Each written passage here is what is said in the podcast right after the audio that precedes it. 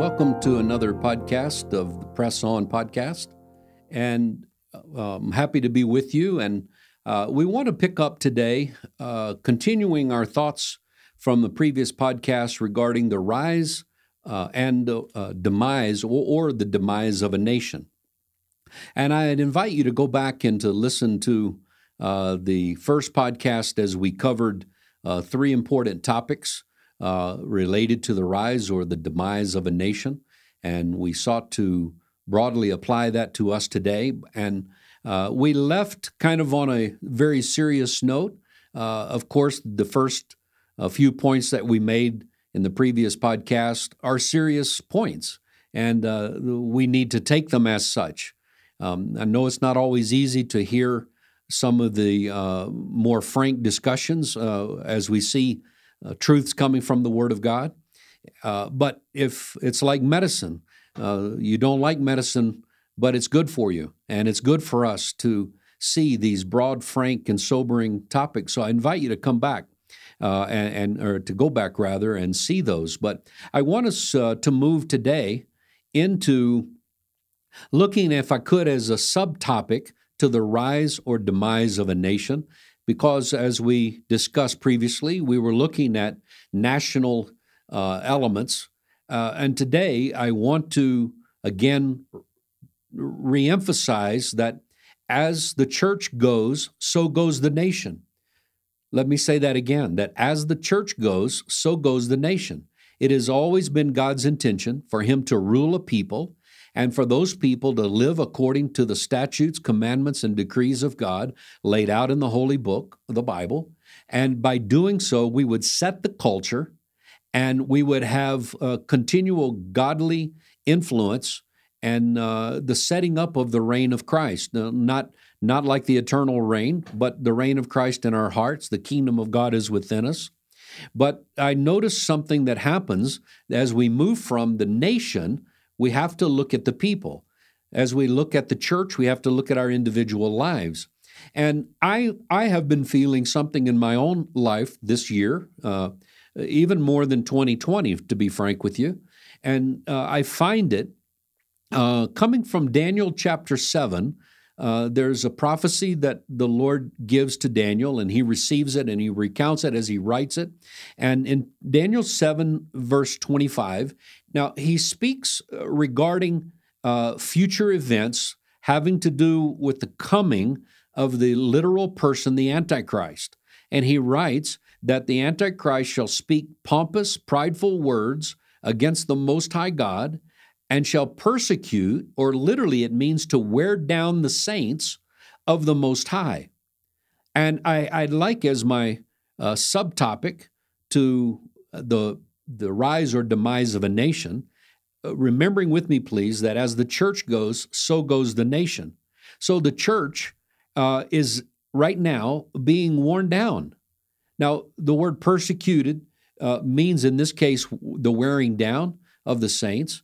Not many in the U.S. are spirit are, uh, experiencing uh, persecution like our brothers and sisters in the church in other countries around the world. But we are under attack, and make no mistake about it. We are under attack. We're being uh, we're being assailed. Uh, oftentimes, as the enemy is, the, our adversary is sneaky. He he, he roams about, uh, and yet his purpose is to persecute us in the sense of wearing us down. John writes that you have heard that the Antichrist is coming, but even now there are many Antichrists that have come. He repeats it in chapter 4, verse 3 by saying that this is the spirit of Antichrist, which you have heard is coming and is now already in the world. Uh, the Antichrist, the persecution, the wearing down of the saints, we don't have to wait and look futuristically into the uh, into the annals of the scriptures to find the person of Antichrist coming. He is coming, but there is now a um, persecution or wearing down of the saints through the uh, many attacks that are happening and happening through Antichrist. Uh, uh, the spirit of Antichrist is here, my friends. You realize that all of the sin and the un- uh, ungodliness and the lawful lawlessness that I described last week. This is happening through people. And people are not all people are under the control of God. They, there are people under the control of the Antichrist, under con- the spirit of Antichrist, under the c- control of Satan. Uh, we don't have to go far to remember uh, the uh, parable of the seed and the sower, and also about the wheat and the tares. And it literally says that the wheat is the children of the kingdom of God. But right alongside of us, the enemy has come in and sown tares. Tares are the sons of wickedness, the sons of disobedience. And uh, it's hard for us as believers in Christ to wrap our mind around it when we see and hear uh, uh, blatant uh, ungodliness, blatant sin, blatant moral depravity, uh, the changing of laws according to the whims of men, uh, the disdain of God, the other utter rejection and even retaliation of uh, against God. This is the spirit of Antichrist. And again, Daniel in the prophecy said that it would wear down the saints. And I want to say to you, I know that many of you are watching and listening today, and you would say amen to that. You would say, I'm feeling worn out, I'm feeling worn down, I'm tired, I have exhaustion, uh, my mind is tired, my body's tired, I'm tired of trying to keep up with what's happening in the world. You know, we live, uh, uh, this technology is great, but it, it has moved us into an ultra paced society. And in doing that, it's like anything that runs fast, you know, you begin to feel the effects of it. This wearing down of the saints is happening. And I know today that some of you are saying, I, I love God and I've set my heart to serve Him, but I'm tired. And, and it's tiring when wave after wave of ungodliness and wave after wave of things that are so difficult we can't m- make sense of it. Uh, our minds get tired. Our emotions have been uh, uh, dazed by all of the effects uh, of things happening in our society. And uh, the, the aspects of uh, evil and wickedness, it just seems like it's a flood and yet, praise God, I want to remind you the Bible said that when the enemy comes in like a flood, the enemy, uh, the Lord raises up a standard. Can you say amen? Yeah, the wearing down of the saints is happening, and it happens, as you know, but this is only to remind you, happens primarily through three main ways the world, our flesh, and our, in, our adversary, the devil. These are the three ways main avenues that that uh, the spirit of antichrist in the world today is seeking to bring the demise of every individual believers and the greater community of believers and to uh, bring down the church as it is. The you know the enemy knows he's been defeated already.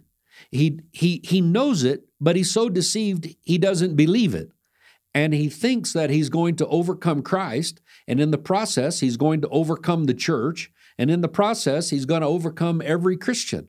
And he will do what he can to throw us roadblocks and to come and uh, assail us. Ephesians chapter 6 lets us know very clearly that we're in a spiritual warfare.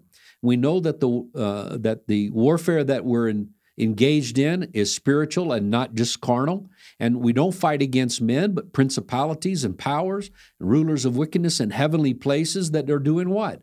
Seeking ultimately to overthrow God. Overthrow God in your life. If he overthrows you, he's overthrown God in your life. He's he's taking you out. He's worn you down. Your influence, your impact has been negated. And as the church goes, so goes the culture. So we know that uh, the world, the flesh, and the devil are the three main ways. Uh, I, I, mentioned to you that in the world, uh, it says that in the world we shall have uh, troubles and trials. We know from the scriptures that uh, the afflictions of the righteous are many. Yet, you ready to remember this? Our afflictions are many, yet the Lord delivers us from them all. Hallelujah. The world. The world is against God. John wrote, if you have the love of the world, if you live like that, if you live inclined to the love of the world and the things of the world, if you are anxiously pursuing the things of the world, if you're blindly being led into the things of the world, then you're being led away from God. You're being disrupted in your spiritual life. And this is when believers begin to lose heart, begin to lose faith. They begin to question. And you say, well, not me. I don't, I don't, I'm not like that. Can I just uh, kindly uh, refer you to Matthew, Matthew chapter 11? Matthew 11, verses 1 through 5, tells us the story of John the Baptist, at least a part of John the Baptist's life. Now, you know, John came out of the wilderness preaching a gospel of repentance. And that's a gospel that we still need preached today, my friend. We need to hear the gospel of repentance. He came preaching the gospel of repentance and baptizing in water, paving the way for the coming of the Messiah. And um, you know the story where he baptizes Christ. You know how uh, he had disciples following him. You know that his ministry was influential, it was cutting edge of that day, and it drew crowd after crowd. And yet in Matthew 11, we find that John now is in prison. Now, you wouldn't think that, but it happens often in our lives. At the height of our success, at the very pinnacle of our sensing that we're going to go with God, going to be strong in the Lord and in the power of His might, we find ourselves in a dark prison. Not maybe a physical prison, but a prison of the mind, a prison of the heart, a prison of finance. And we struggle and we struggle and we struggle. And you seem like we just go one thing after the other. Uh, it hits me. Uh, this year, I've gone from one thing after the other. Almost every month, it seems there's something coming up. Some things are major, and you, you get really tired. John was in prison for taking a stand of righteousness. He had spoken uh, righteously to um, Herod that he was not to take his brother's wife, and he found himself in prison. And in prison, uh, he he uh, heard about the works of Christ that Christ was doing in other regions, and he sent two of his disciples to Jesus and asked him, "Are you the coming one? Are you the real deal, or do we look for some th- someone else?" You see, John the Baptist is like you and I. He's, he's a representative of us, called of God, hungry for the Lord, uh, living for Christ, and yet finding himself facing trouble and trials and persecutions and in prison and uh, alone, abandoned, and then doubt begins to enter in his mind. Now, let's not be too hard on John, and let's not be too hard on yourself, and don't be too hard on me. Uh, we all are facing these things. This is what uh, God prophesied through Daniel that there would be the wearing down of the saints. And Jesus says to the disciples, You go tell John the things that you hear and the things you see. The lame walk, the blind see, lepers are cleansed, the deaf hear, the dead are raised to life, and the poor have the gospel preached to them. Uh, uh, and he says, Blessed is he who is not offended in me. John, in some ways, was offended. He, he was troubled. Why are these things happening to me? When I, I thought he was the one to save us, I thought he's the one that was going to come and deliver. I thought I was going to be strong. I thought I could stand the test, but I'm struggling. And we tend to blame God. We tend to point a finger at Christ. And but my friends, Jesus said, "Go and tell him what you see and hear." What did he mean by that? He wanted to remind John that the Jesus that he had met earlier when he was free and down by the river baptizing was the same Jesus. He has all power and has all authority. He is reigning and ruling. And he wanted to remind John of this. And uh, the Bible doesn't tell us how John responded, but we can believe that somehow it spoke. God's word, the words of Christ, spoke to John, and he settled some issues in his heart. And for us, it's the same way. So as we encounter normal things and some abnormal things of challenges in the world, friends, let's not let the love of the world uh, take our love for Christ. Let's not set our things upon the uh, set our minds upon the things of this world, but set our minds on the things of above. Set our minds continually. And like I said in the previous podcast, uh, God told Joshua, study this book, read, read your Bible, read it. You say, oh, I have read it. We'll read it again. Read it prayerfully, read it slowly, read it every day, study it, think about it, meditate on it. And you're going to find that the Holy Spirit's going to speak to you from this book. And it's going to sustain you through every challenge that you fi- place, uh, that you encounter in the world. But we said that the other ways that, that we're challenged is through the flesh, that is, through ourselves, through this uh, natural human body. Galatians chapter 6 says, Don't be deceived, verse 7 and 9 through 9 is God is not mocked. For whatever a man sows, he will also reap. If you sow to the flesh, then you're going to reap from the flesh and you will reap corruption. But he who sows to the Spirit, will of the Spirit, reap everlasting life. And so let us not grow weary while we're doing good, because in due season we shall reap if we don't lose heart. My friend, let me say this to you. We are living for God in this natural body. The Bible says we have a spiritual treasure in us, uh, in this, uh, in this encasement of humanity. But we are to fight the urges, the lust of the flesh, the pride of life, the, the, the, the desires, the, the inclinations of our humanity. We're to fight those things because within us dwells a living Christ. And our spirit man in us is strong in the Lord. And so we need to sow to the Spirit. We need to be involved in the things of God. When you pray, you're not just praying, you are exercising spiritual authority. When you read the Bible, you're not just a spiritual discipline, a, a, a, checking off the list. This Bible is spirit and it is life. And as we read it, we meditate on it, it gives us power and authority, and we're able to then uh, live according to the Spirit and not according to the flesh. The same Spirit, listen, the same Spirit that raised Jesus from the dead dwells in you and me. Amen. The same Spirit, not a different, not a less, not a quarter spirit, a half spirit, the whole full meal deals Holy Spirit. The same Spirit that raised Jesus from the dead dwells in us, and He will quicken our mortal bodies. He can heal your bodies. He can refresh your mind. He can strengthen your emotion. He can cause you to be steadfast. He can make you internally stronger than what you'll face in the world. For greater is He that is in us than He that is in the world. And then lastly, hate to even give Him this much credit, but the devil is one of our avenues of uh, being persecuted or worn down.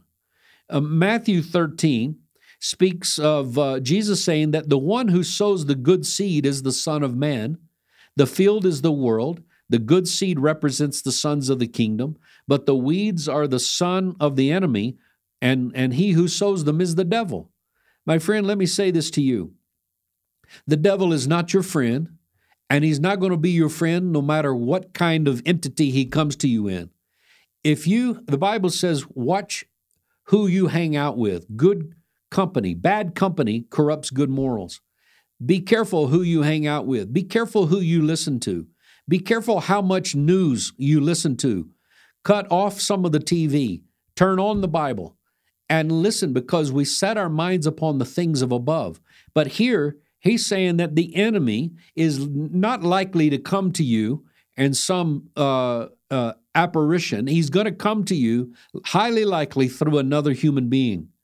They are the weeds, Jesus calls them, and they're the sons of our enemy. The, the, and the enemy is the one who sowed them, and he's the devil.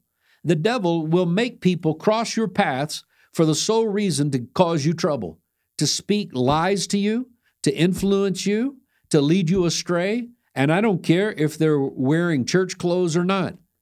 If they're not speaking the holy word of God, if their lives are not bearing fruit of righteousness, then you cast that person aside. Don't you think for a minute that you're going to try to evangelize them and, and do all of that. There are times when you separate yourselves from even so called brothers, so called sisters. They may look like it, sound like it, smell like a Christian, but if they don't live according to this book, they don't say these things, then you run from them. And, and we know that the enemy is called the adversary. He walks around like a roaring lion. He's not, but he's roaring. He's seeking. He's sneaking around. He's not a gentleman and he's trying to devour you. He's trying to wear you down and wear you out, cause you to be filled with fear, doubt, and unbelief. But the Lord has got an answer for every one of those lies. And sometime, you know, we need to quit running to people for help. You need to just call upon the name of the Lord and let Him save you. And then you stand strong, resist the devil. And the Bible says He'll flee from you. He'll flee from you. You don't need me to do it. You don't need another somebody. You just stand strong in the Lord and in the power of his might, and you tell the devil you're a defeated foe. Everything, every time you open your mouth, only lies come out, and I resist it, I renounce it, I reject it, and you'll find that you'll exercise some spiritual muscle. And so, this wearing down, the tiredness of the saints, I tell you that the Lord today is wanting to refresh you. Times of refreshing come from the presence of the Lord when we're tired, when we're exhausted, when we're being worn down and worn out and run over, and you think it'll never end, times of refreshing come from the presence of the Lord. From the presence of the Lord, not from TV and these entertainment and the person and this activity. Times of refreshing come when we spend time with Jesus in His Word. He's speaking today, my friend. He's speaking to encourage you in the ways of the Lord. He's, he's speaking to identify with you. He knows most intimately the things you need even before you pray. So we're going to conclude today with that good word that times of refreshing, when you're feeling worn out, come from the presence of the Lord. And in our next podcast, we're going to wrap this up, but we're going to take a look at the believer's victory. And I want you to join me. So God bless you.